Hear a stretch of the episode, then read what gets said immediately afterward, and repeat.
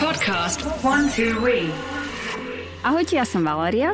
Ahojte, ja som Gabriela. Spolu sme Van Tuby a v rámci našej dohody, o ktorej sme rozprávali naposledy, vybehnúť na najvyššie vrcholy slovenských pohorí, dnes pôjdeme na vrch Inovec.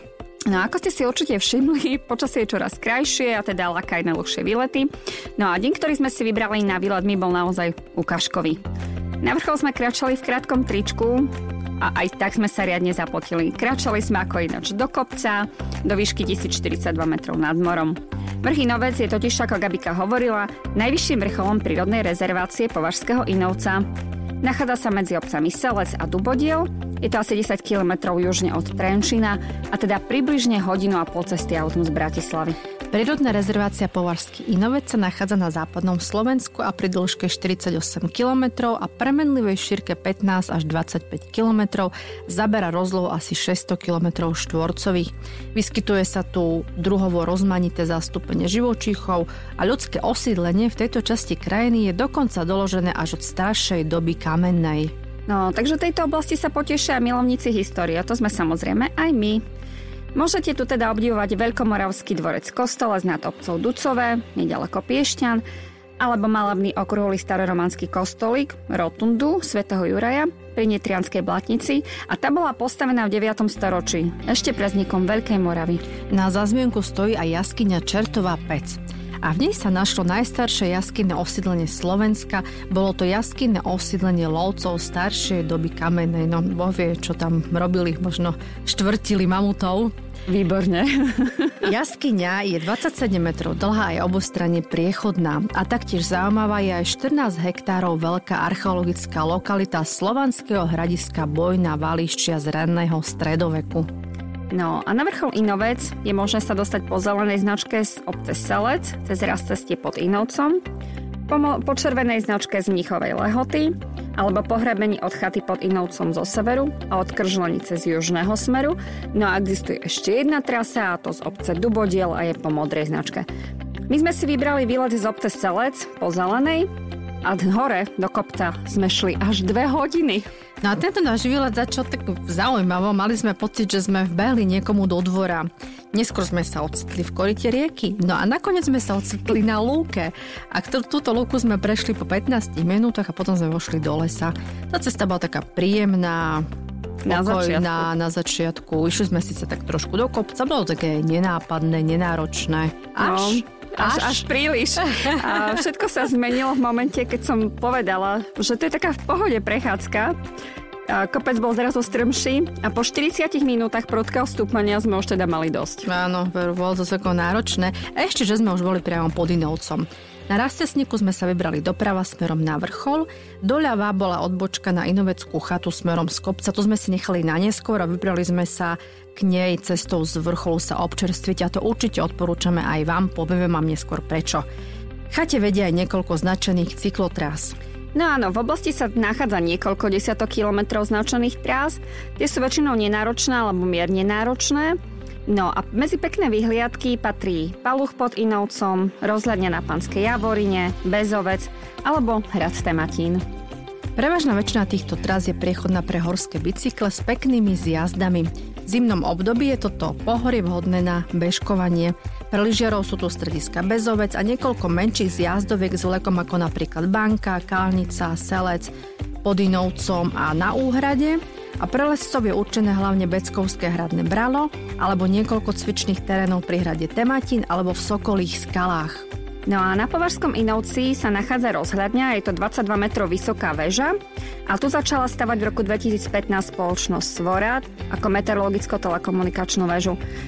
Sprístupnili ako rozhľadňu verejnosti ak by tak nespravili, tak z Inovca v podstate nie je nič vidno, lebo je komplet zalasnený. Ale ak sa odvážite a na ňu vyleziete, tak uvidíte Nové mesto, Dubnicu nad Váhom, Trenčín, Topolčany, Veľkú Fatru, Tatry, kľak, fúha, Hm, veľa je toho. To je úžasné. No je to celkom adrenalín ísť hore, ale odporúčame určite. Áno, je taká kovová, pekne vidíte, kam kráčate. No a pre menej odvážnych, ale zvedavých je pod vrcholom po červenej značke dostupná tzv. výhliadka doktora Bundalu. No ako sme už spomínali, cestou dole nadol teda, sme sa vybrali po červenej značke na inoveckú chatu. Na tej chate môže sa aj ubytovať. No, my sme sa neubytovali, my sme sa iba najedli a to výborne. Odporúčame divinu alebo brinzové halušky alebo proste nejaké tie špeciality slovenskej kuchyne. Fakt veľmi dobré a veľmi, veľmi príjemné prostredie. Áno, veľmi, veľmi príjemné prostredie, ale parenú buchtu s pudingom si už radšej teda nedám. No a keďže nám sa nechcelo opäť šliapať k raz cestníku do kopca, využili sme návrat po modro označenej cyklotrase, ten nám križovala cestu smerom na vrchol. A veru, bolo to výborné rozhodnutie, pretože sme nešli až tak dlho a narazili sme na zelenú značku a vrátili sme sa späť do Salca, kde nás čakalo auto a cesta domov. No ak sa vy rozhodnete pobudnúť v tomto krásnom kraji dlhšie, môžete sa ubytovať aj priamo pod hradom Beckov, teda pod hradnou skalou, a to v penzióne Kúri Beckov. No alebo aj na chate Inovec. Tam máte turistické a cyklocesty rovno pod nosom. Áno. A výlet na hrad Becko, čo taká dominanta popri diálnici smerom na Žilinu, určite mnohí z vás absolvovali, ale pripomenieme si ho aspoň takou malou, krátkou, príjemnou legendou. A tá hovorí, e, ako vlastne vznikol názov hradu Beckov a že sa odvodzuje od mena Šaša Becka, pre ktorého dal hrad postaviť vojvoda Ctibor. Ten raz po dlhej polovačke tak unavený sedel a oddychoval nedaleko brala, ktoré sa týčilo k oblohe. Všetci z jeho družiny sa ho snažili rozveseliť, no márne. No a podarilo sa to až jeho dvornému Šašovi Beckovi. A Cibor, keď už mal takú super náladu, tak mu slúbil, že mu splní každé jeho želanie.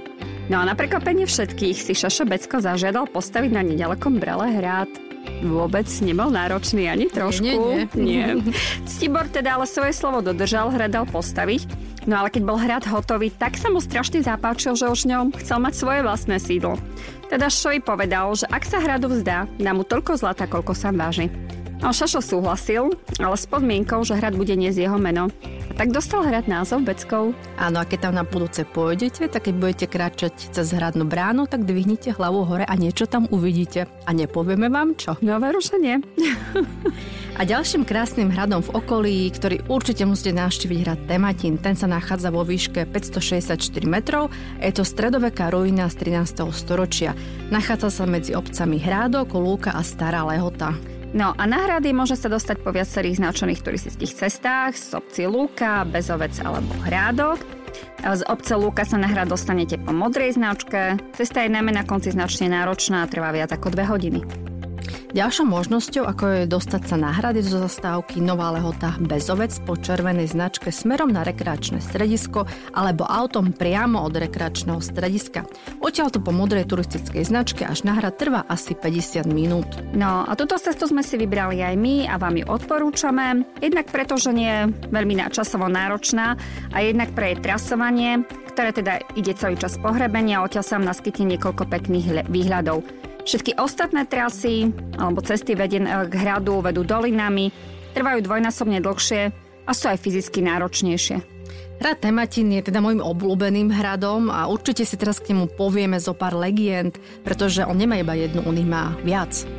A hovoria napríklad o nešťastnej láske princeznej pastierika, o srdnatých lovcov mohutného draka, o sadistickej grovke Anne Rosine či o adrenalinovom úteku Mikuláša Bercéniho pred cisárskými vojakmi. No tak vyskúšajme o tej sadistickej grovke, aby teda nebolo, že máme len jednu na Slovensku, tak hneď aj druhá. No jedným z majiteľom a palatínom na hrade bol Stanislav Turzbo, bol, bol aj prvým manželom grovky Anny Rosiny Listusiovej, a v archívoch sú záznamy o tom, že ju podozrievali z bosaradstva. Bola vraj sadistická, manželovej neprítomnosti týrala, mučila ženy i mužov a asi len vďaka kráľovej milosti mohla poďakovať tomu, že ušla nejakému prísnemu trestu. Keď ani nie 50-ročný Stanislav Turzo zomrel, spravovala tematínske majetky pre synov a potom sa vydala za Jura Pográniho. No a nevieme teda, čo robila potom ďalej. Potom už nikto nevie, čo robila ďalej. Potom záznamy nie sú. No ale sú záznamy o dračích povestiach a tie hovoria o tom, že jeden z drakov vystrajal aj okolo hradu Tematín a trápil obyvateľov obce Hrádok. A tak obyvatelia prihotovili drakový pascu. do ktorej sa tento drak aj chytil. Tuto mrcinu sotva utiahli dva páry volov. A tak na hrade Tematín ostala pro drakovi užitočnejšia pamiatka, repadlisko, cez ktoré sa roky darilo utekať aj väzňom, ktorí na slobodu tiahli cez túto tajnú šarkaniu chodbu. Veľmi pekné. Ak sa vám výlet s nami páčil, a my teda veríme, že sa vám páčil, tak nasledujte aj naďalej, aj na našej stránke vantovy.eu a na sociálnych sieťach a budeme sa tešiť aj na budúce. Tešíme sa na vás a ahojte. Ahojte.